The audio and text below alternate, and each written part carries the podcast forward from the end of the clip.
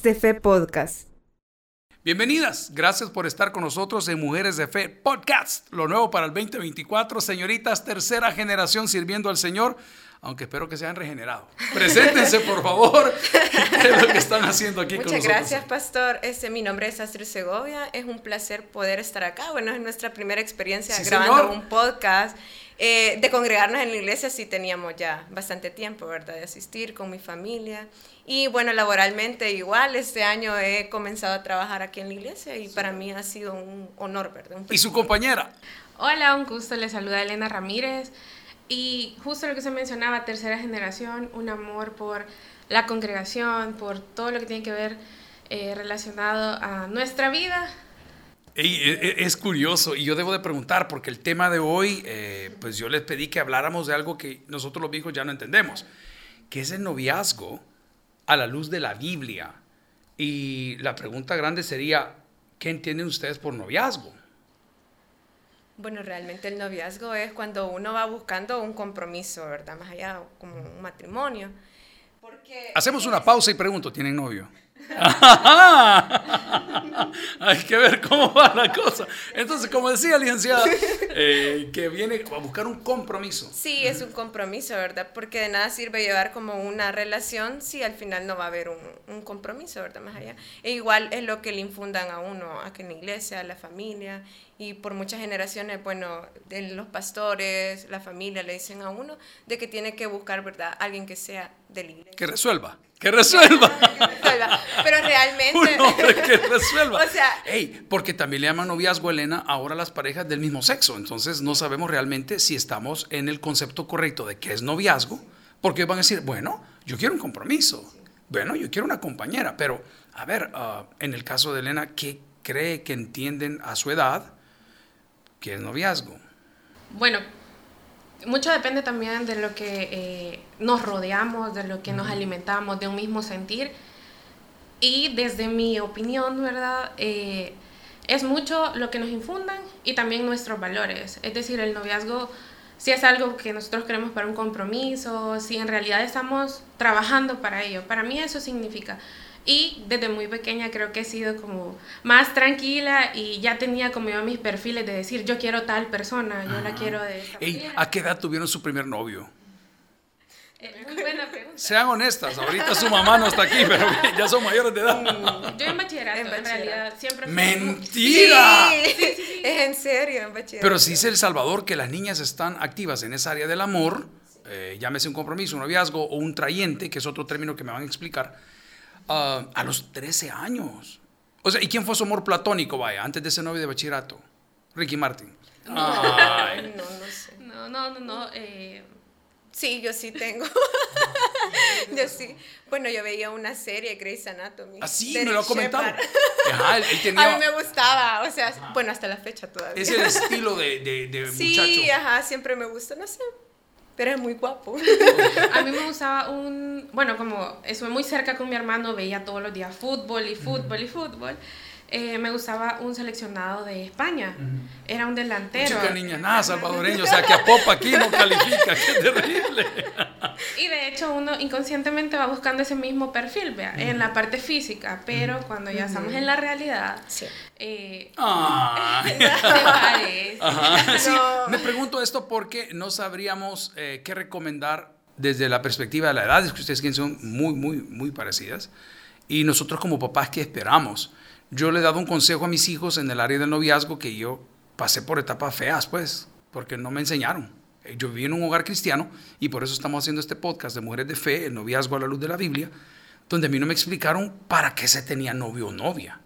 Entonces yo tenía o quería tener novia o novio la que me gustaba, la que me parecía bonita o, o a quien yo le parecía atractivo, ¿verdad? Pero no me enseñaron esos valores de respetar o de honrar o de guardarme para algo, que era para el matrimonio. Ahora bien, la pregunta es, ¿han fracasado en algún momento con algún novio? Sí. ¿Por qué? Bueno, está la parte, bueno, mi experiencia más, como más próxima, por decirlo así. Mi última Es producción. última. fue novio. en mi última O producción sea, llamada El fracaso no del siglo. mencionar nombres, pero, o sea, mi última relación sí, bueno, es así, ¿verdad? Porque él era, influye mucho también el tema de la iglesia y eso, ¿verdad? Mi mamá siempre me ha dicho, o sea, involúcrate con alguien que sea de la iglesia, que entienda, ¿verdad? O sea, todo, ¿verdad? En ese sentido no fue así, porque mi expareja era católico. Entonces, muchas veces sí cambié como de venir acá por salir con él. ¿Por qué? Porque a veces los tiempos, digamos un miércoles que yo venía a la iglesia y era el miércoles que él podía, tenía libre, entonces era o lo veo o vengo. Entonces muchas veces cambié como el, el tema de venir a la iglesia por verlo a él. Y así muchas cosas, o a veces, digamos, de cenar, yo le comentaba a ella, Elena, este, bueno, quedamos a las 7, el culto termina a 7 y media aproximadamente, me salía antes. Entonces, en los primer, el primer año de relación fue así. Entonces uno se va como acostumbrando a ese tipo de cosas. Va cediendo espacio. Va cediendo, entonces va cediendo a eso, entonces es como darle el poder como a, la otra persona. Ey, ¿Ustedes creen que cuando la mami dice y el papi tengan un novio de la iglesia es porque dice, ahí hay buenos hombres o buenas mujeres? No siempre. Porque, por ejemplo, bueno, eh, su papá, el pastor fundador, decía, es que no porque el hecho de que vengan a la iglesia significan que es buen hombre. No lo son, mucha gente sirve acá y, y no es un buen hombre, no son buenos hijos. O sea, eso también no hace que la persona sea buena. ¿Sabe qué? A mí me llama la atención que las personas de fuera siguen viniendo a la iglesia a buscar chicas cristianas.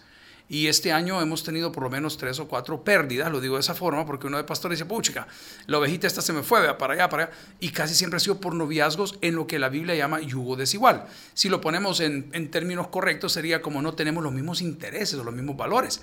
Y qué interesante lo que usted dice, que no fue un bombazo decir, vaya, o tú eres católica o yo soy cristiano o yo soy mormón, whatever, sino que fue poquito a poco que fueron cediendo, fueron Sí, cediendo. porque al final, o sea, uno, a uno le gusta la persona, ¿verdad? Entonces uno no sabe en un principio en qué se va a meter, o sea. Pero esa es la parte que la mamá, mi mami me dice, Fanny, por Stephanie. Entonces me dice, Fanny, tené cuidado, o sea, Fanny, mira. O sea, anotar esto. Entonces, y me dice, tené cuidado, porque, o sea, es como te puede arrastrar, o sea, al final, bueno, llegué a un punto que lo acompañé en ciertas ocasiones a la iglesia católica. De hecho, yo me sentí fuera de lugar, o sea, fuera de sí. No fue, fueron tantas veces, ¿verdad? ¿En algún momento creyeron o creen que, hey, yo lo voy a convertir?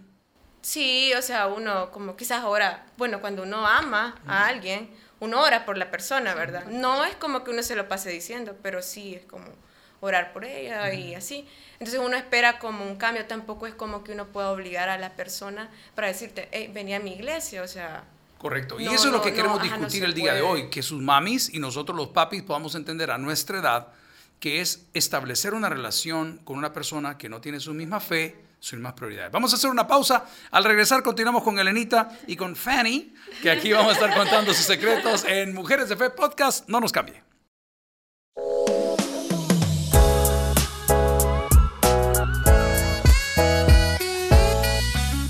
Mujeres de Fe Podcast.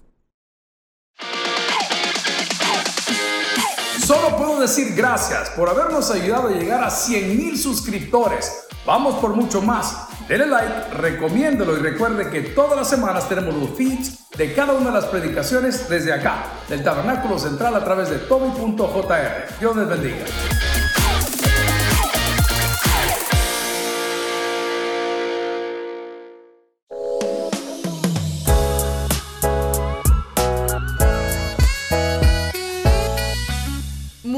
De Fe Podcast.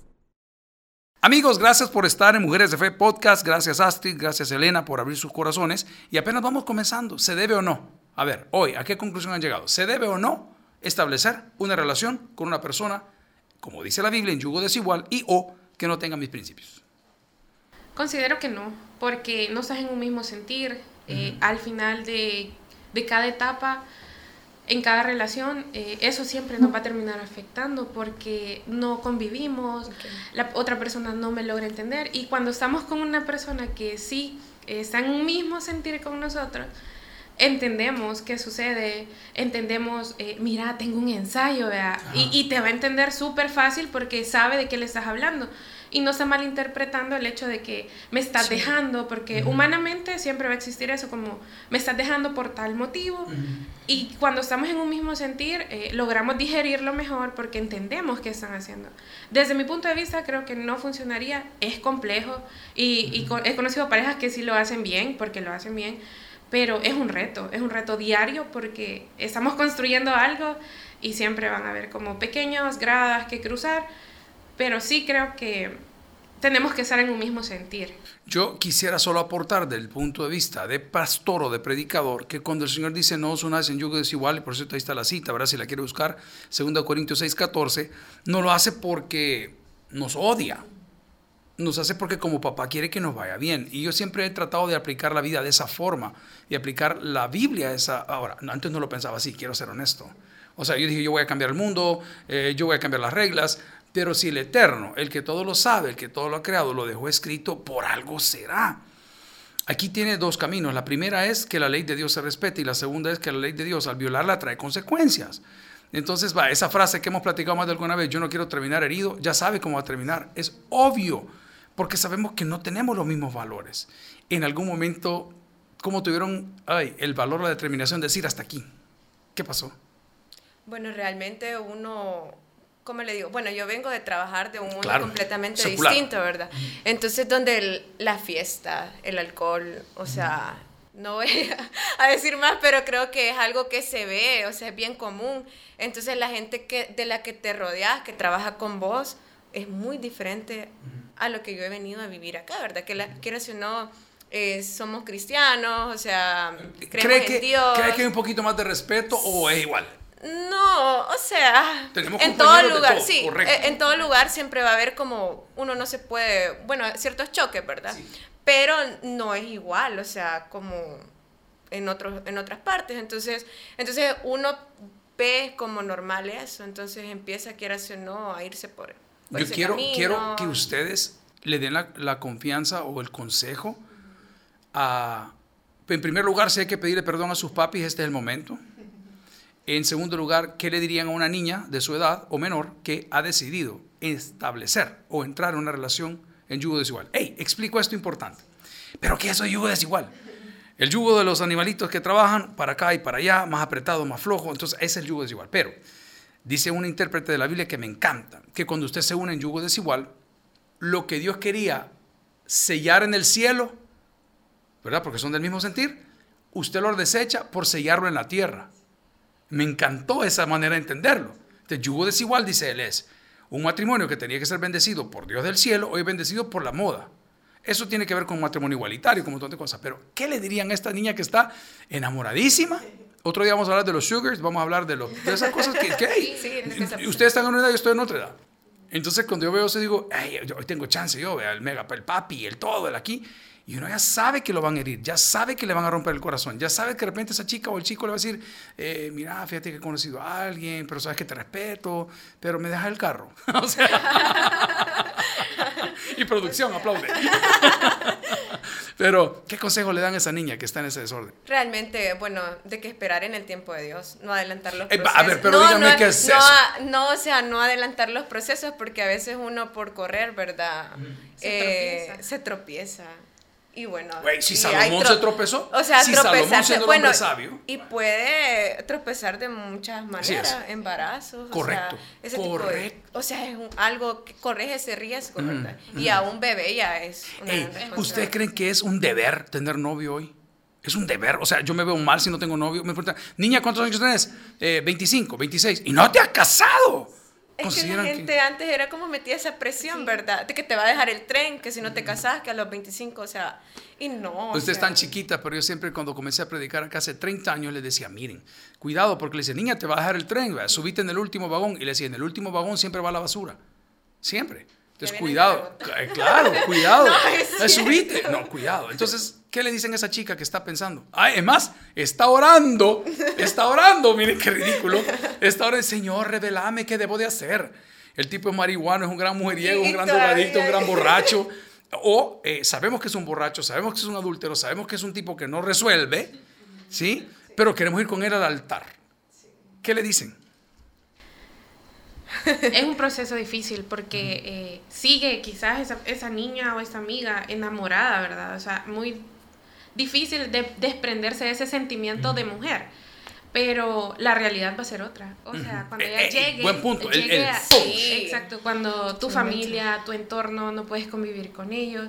Considero que sí es difícil. Incluso eso sucede con amistades, no nos vayamos a lejos. Pero en el noviazgo creo que sí va a ser súper difícil que yo pueda convivir con alguien con el que no me llevo. Y, y que mis amigos, en mi entorno, se llegue a llevar bien con esa persona. Niñas, súper niñas difícil. pregunta que tienen que contestarla con sabiduría.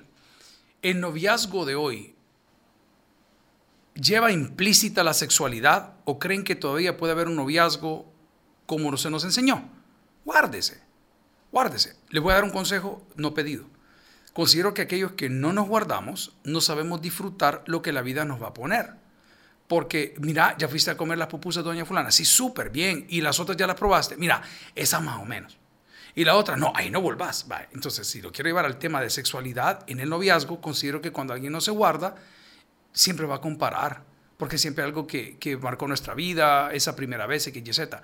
No las quiero meter en líos. Solo pregunto, ¿consideran que el noviazgo de hoy lleva implícito la sexualidad o creen que hay parejas que todavía dicen, no, yo me quiero quedar quieto? No, yo conozco de casos que hay parejas que sí se esperan, ¿verdad? O la segunda virginidad, vaya, Sí, le voy a poner ese se término. están- La segunda virginidad conocí a Cristo y sí, paré. Sí, también puede ser eso, ¿verdad? Que uno no sienta que eso sea lo correcto y, y mejor parar, ¿verdad? Entonces, porque sabes, tenés conciencia de que mm, Hay un muchas consecuencias. ajá. O sea, no solo el... ¿Qué hacer para no caer ahí? Difícil. Difícil porque, eh, o sea, nos rodeamos de tantas cosas que alimentan nuestro pensar que eso así es. Eh, todas estas series. Y que se ve como normal. Que se ve como Claro. normal. Normal. Y, Claro, yo siempre y- dije, ajá. no porque sea normal es correcto. Hacemos una pausa. Al regresar, nos confiesa sus pecados más profundos en Mujeres de Fe Podcast. Ya venimos.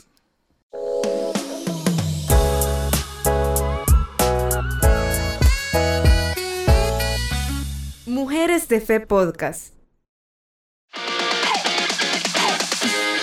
Solo puedo decir gracias por habernos ayudado a llegar a 100 mil suscriptores. Vamos por mucho más. Denle like, recomiéndelo y recuerde que todas las semanas tenemos los feeds de cada una de las predicaciones desde acá, del Tabernáculo Central a través de toby.jr. Dios les bendiga.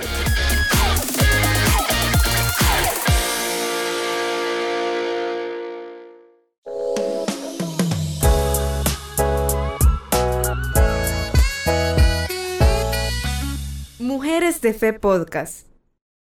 Gracias por seguir con nosotros en Mujeres de Fe, ah, bueno, radio. Y hoy en este podcast 2024 que queremos que sea de bendición para las mamis y para las niñas y para los hombres y para los papis también. Hablábamos de si la sexualidad estaba implícito en esto y ustedes dijeron algo importante, lo que nos rodeamos. Un tipo que es bien loco, que anda ahí haciendo cosas buenas, se llama Omar Angulo, dijo, si te sientas a la mesa con tres inteligentes, el cuarto vas a ser tú. Si te sientas a la mesa con tres millonarios, el cuarto puede ser tú. Pero si te sientas a la mesa con tres tontos, garantizado que el cuarto vas a ser tú. Este fue el consejo de hoy. Eh, ¿Es eso cierto? Sí, es cierto. Bueno, Sí, sí. bueno, el caso que vemos de noviazgo ahora, que ha evolucionado, es el hecho que se van a vivir juntos para ver cómo funcionan como pareja viviendo juntos. Y ahí, si no Si no funciona, funciona, pues- cada quien. Hey, ¿Quieren que les Ajá. cuente algo hablando de este matrimonio y este noviazgo sellado en el cielo o en la tierra? Saben que en la cultura hebrea, judía, hasta el día de hoy, se practica el noviazgo con chaperones. Esa palabra tal vez no la manejan muchos. En pocas palabras, la mujercita no salía sola de su casa sin acompañamiento de su hermano o su hermana, o su mami, o algún familiar, para evitar ese tipo de cosas. Ellos se ven en hoteles. Entonces, los fines de semana en los hoteles en Israel, es bien curioso, Dios de vida, para que conozcan ahí, van a ver lo que les digo. Ellos se rodean de gente que los cuida y va su rabino, va su pastor y están ahí. Cada uno de ellos lleva una hoja de vida y esa hoja de vida dice que me gusta. Elena, veo que a usted le gusta lo del fútbol porque su hermano lo veo con fútbol. Conoce bastante de cosas de carros porque no sé qué locura con los carros. Va. En el caso de Astrid, conoce, bueno, su trabajo ha sido otro tipo de cosas, Sí. que si es moda, que si es política, que- o sea, va, son sus intereses. Entonces usted va con su hoja de vida y dice, hey, Elena, soy yo, esta es mi hoja de vida, y van ellos intercambiando información y dice, mira, yo con él siento afinidad. Es bien curioso. Entonces se comienzan a ver, pero solo ahí. O sea, no van a lugares oscuros, no van a lugares solos y están en un hotel muy nice. No es que crean que es una tontería. Ahí comen, ahí pueden beber lo que sea y luego se van conociendo hasta que hice con esto. Luego entra la familia y se conoce la familia, porque no, contra viento y marea, yo quiero a mi abuelito. O sea, eso sucede, porque no conocen las familias.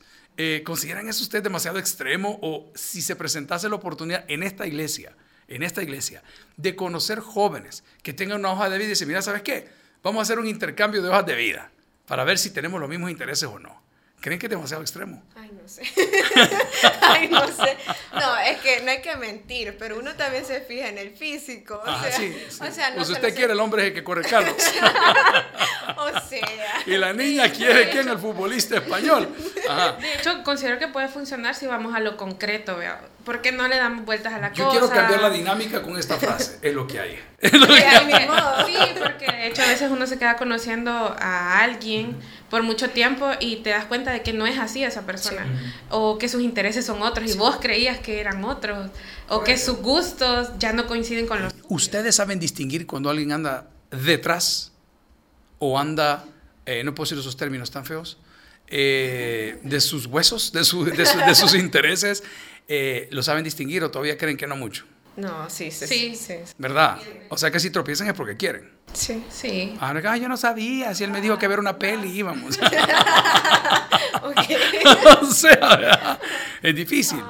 Entonces consideran que es demasiado extremo. A ver, consideran que es extremo que como pastor, si ustedes me lo permiten llamarme su pastor, yo les pueda sugerir algo. ¿Creen que no estoy en mi derecho? Les pregunto por qué. Porque dice la Biblia que el pastor conoce sus ovejas y uno más o menos sabe dónde coge a una oveja. En el caso de Astrid, que me voy a tomar el tiempo de, de compartirlo, cuando llega a nuestra institución, le dije, mire, yo le quiero enseñar algo, le dije, yo le quiero enseñar aquí valores y que la vamos a hablar como persona venía de un área donde ahí ¿verdad? es un circo completo, ahí pasaba de todo. Entonces yo comencé a ver algunos compañeros que de entrada, Elenita, usted vino con novio, pues la niña venía así, que sí, que no. Y, y le dije, va, mira, fulano, te voy a pedir un favor, te alejas. Fulano, y todo el mundo, el pastor, el pastor. No, no, no, no, es que yo sé lo que están haciendo y yo, yo soy un hombre horrible. Entonces más o menos sabe cómo va la cosa. Consideraría muy, ex- muy extremo que un pastor hoy de la congregación de cual pertenece le diga, hija, por favor, cuidado con esto. Hay gente que lo agradece y hay gente que lo maldice. Pero ¿cómo lo recibirían ustedes? Yo lo agradecería porque incluso nos están apoyando en el sentido de cuidado con eso, no te vayas a tropezar. O sea, Claro. es así de simple porque... Si ve un sniper, un tirador que está matando gente y usted va a entrar al edificio, ¡Hey, Elena! ¿Ya? Cuidado con el chucho. No, y sabemos que hay hombres que lo buscan a uno no para nada serio. O sea, eso, o sea, para muchos. Hey, hablando de eso, ¿cuánto tiempo creen ustedes que es el tiempo correcto de un noviazgo? ¿Cuántos años? No, no. es complejo porque en mi caso yo llevo tres años y tres meses con... Está dentro del rango, ocho días, dos segundos. y tres horas. Se verán cosas, hermanos. Pero también he conocido, y, y de la iglesia, no necesariamente de afuera, personas que eh, han tenido un noviazgo de cinco años Y no se terminan cuando casando. llega el momento de la boda se, se paniquean y ya no quiero nada, ya no creen en esta etapa en la que si nosotros hemos aprendido, ¿verdad? Que es para llegar al matrimonio. Claro. Entonces he conocido a esa pareja y es como, huela, ¿y qué pasó acá, verdad? Y hay quienes que se acaban de conocer, quizás tienen meses y se casan. o sea, es que Yo- yo, creo que no hay un tiempo. En el caso mío, como testimonio, yo fui una de esas personas. Y le voy a decir una cosa, es doblemente difícil crecer. Es doblemente difícil. Hoy las cosas han cambiado. En los seminarios teológicos no se ordenaban pastores solteros. Todavía yo logré entrar en esa brecha y algunos de mis compañeros eh, que no se han casado ya están en la nueva, nueva etapa. Yo entré en esa brecha donde, mira, si no sos casado no te podemos ordenar.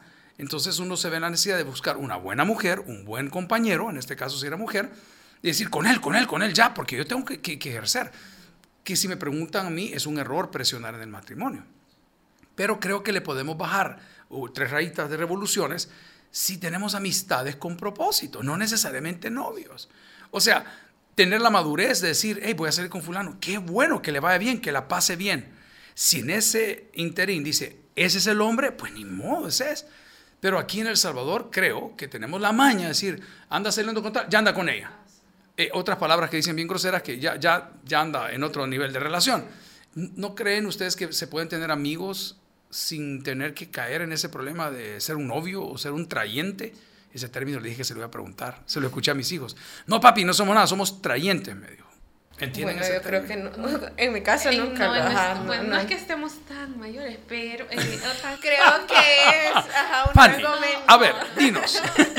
Porque la, nosotros consideramos que hay una generación que está delante de nosotros, los más pequeños, que e, ellos sí lo manejan súper bien y no, él es mi trayente y con gran sencillez, vea. Pero para nosotros fue algo como ¿Y qué es eso? No Ajá, qué raro. yo igual, yo no, no, no, no, no, no, no es algo que nosotros quizás practicamos, sino que o eras novio o no eras nada. O, amigo, amigos con, derecho. derecho. Ah, sí. Ajá, ese, sí, ese término así lo... Y, pero... Lo conocemos. Lo conocemos. Señor, perdónala. Existe, entiendo esto, amigos con derecho. Bueno, eh, es primer capítulo, podcast Mujeres de Fe. Estamos queriendo hacer algo nuevo, algo novedoso, que sea de ayuda, no de entretenimiento aunque entretenemos, pero quiero que sea de ayuda. Yo tengo que cerrar el programa de hoy y espero poder hacer una segunda etapa con ustedes hablando del noviazgo o no unirse en yugo desigual. Podemos hablar de edades, podemos hablar de finanzas, podemos hablar de proyectos de vida, pero si hoy, en este primer capítulo que revienta los parlantes en El Salvador y fuera de las fronteras patrias, pueden dar una recomendación corta, Elena, ¿qué le dice a la persona de sí o no salir con una persona que no tiene su misma fe? Es un reto grande, pero lo puede lograr, sí y si esto influye para beneficio de pareja en común, lo pueden hacer. Si creen que esto va a hacer crecer su relación, es un reto, vuelvo y repito, no quiero ser redundante, pero eh, sí es un reto por completo. ¿Yo, Elena, lo haría? No. Porque creo que no funcionaría en el sentido de no estoy en un mismo sentir con alguien. Y sí quiero que lo sea en un futuro. Fanny. Desde mi experiencia creo que no no funciona. O sea... Usted viene de ahí. Sí, y no va a funcionar. O sea, por más que le demos largas, es algo de que nunca te van a entender, digamos, lo que haces.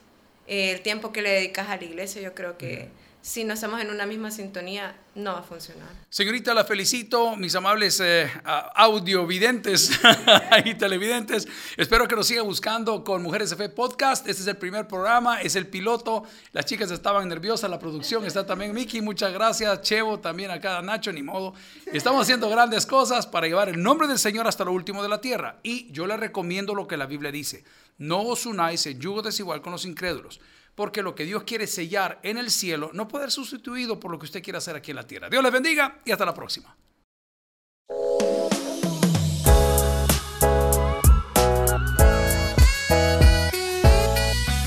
Mujeres de Fe Podcast.